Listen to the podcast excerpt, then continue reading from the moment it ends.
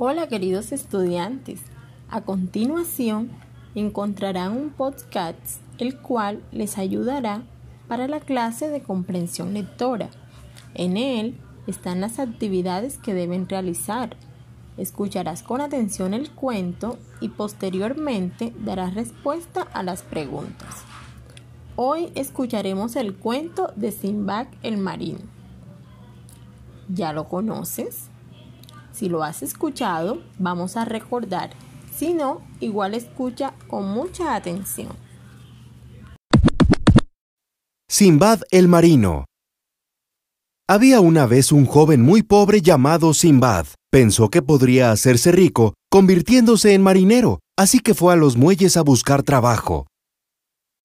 Simbad tuvo suerte. Rápidamente obtuvo un trabajo como marinero, se unió a la tripulación de un barco y fue a alta mar el mismo día.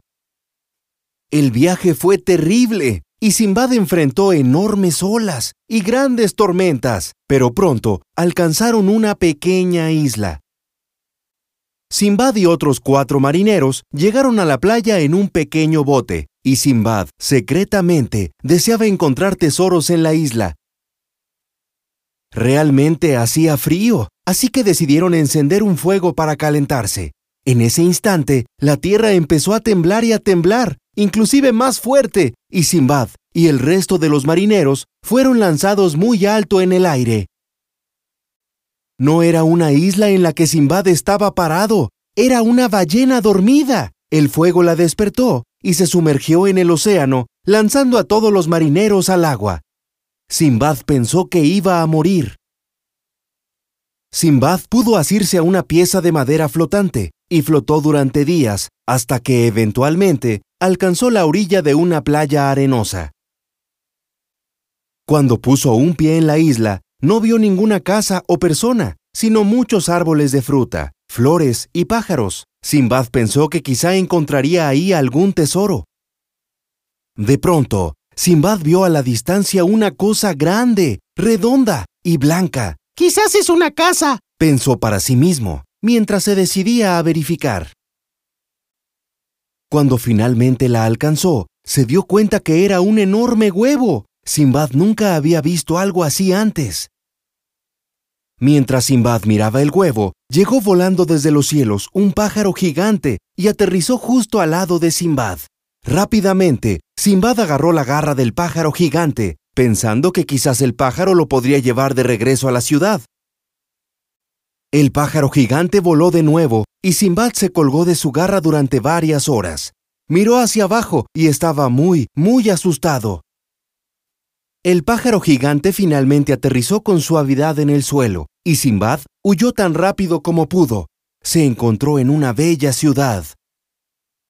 Simbad decidió preguntar a un hombre cómo podría hacerse rico en la ciudad. El hombre replicó, Bien, nuestro sultán ama los cocos y paga generosamente a los que le llevan algunos. Bueno, eso parece fácil, dijo Simbad. No es fácil, replicó el hombre, porque todos los cocos son resguardados por monos malvados que hacen imposible trepar a los árboles y conseguir los cocos. Simbad decidió intentarlo de cualquier manera, y se internó en la selva en donde encontró los cocos y a los monos, Simbad intentó trepar a los árboles, pero los monos siempre lo tumbaban a patadas, impidiéndole llegar a los cocos. De repente tuvo una idea. Empezó a molestar y a burlarse de los monos, haciéndoles caras graciosas, y los monos enojados decidieron lanzar cocos a Simbad. El plan había funcionado. Ahora Simbad tenía muchos cocos y los llevó al palacio del sultán. El sultán estaba impresionado. No tenía cocos desde hacía muchos años, así que dio a Simbad muchas, muchas joyas. Ahora Simbad era rico.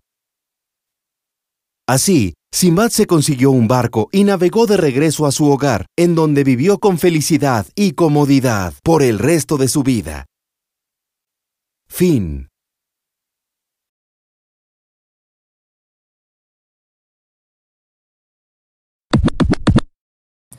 Muy bien, ahora responderás las siguientes preguntas.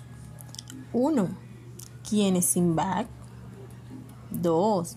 ¿Por qué Sinbad fue al muelle? 3. Señala tres peligros que afrontó el protagonista en el cuento. 4. ¿Qué pensó encontrar Sinbad en la isla? 5. ¿Cómo Sinbad consiguió los cocos? 6. Construye otro final a esta narración y ahora a responder. No olvides que no estás solo en estas actividades. Siempre contarás con la ayuda de tus familiares. Escucha el audio cuantas veces lo necesites. Recuerda enviar la actividad por este mismo medio. Éxitos en el desarrollo del trabajo.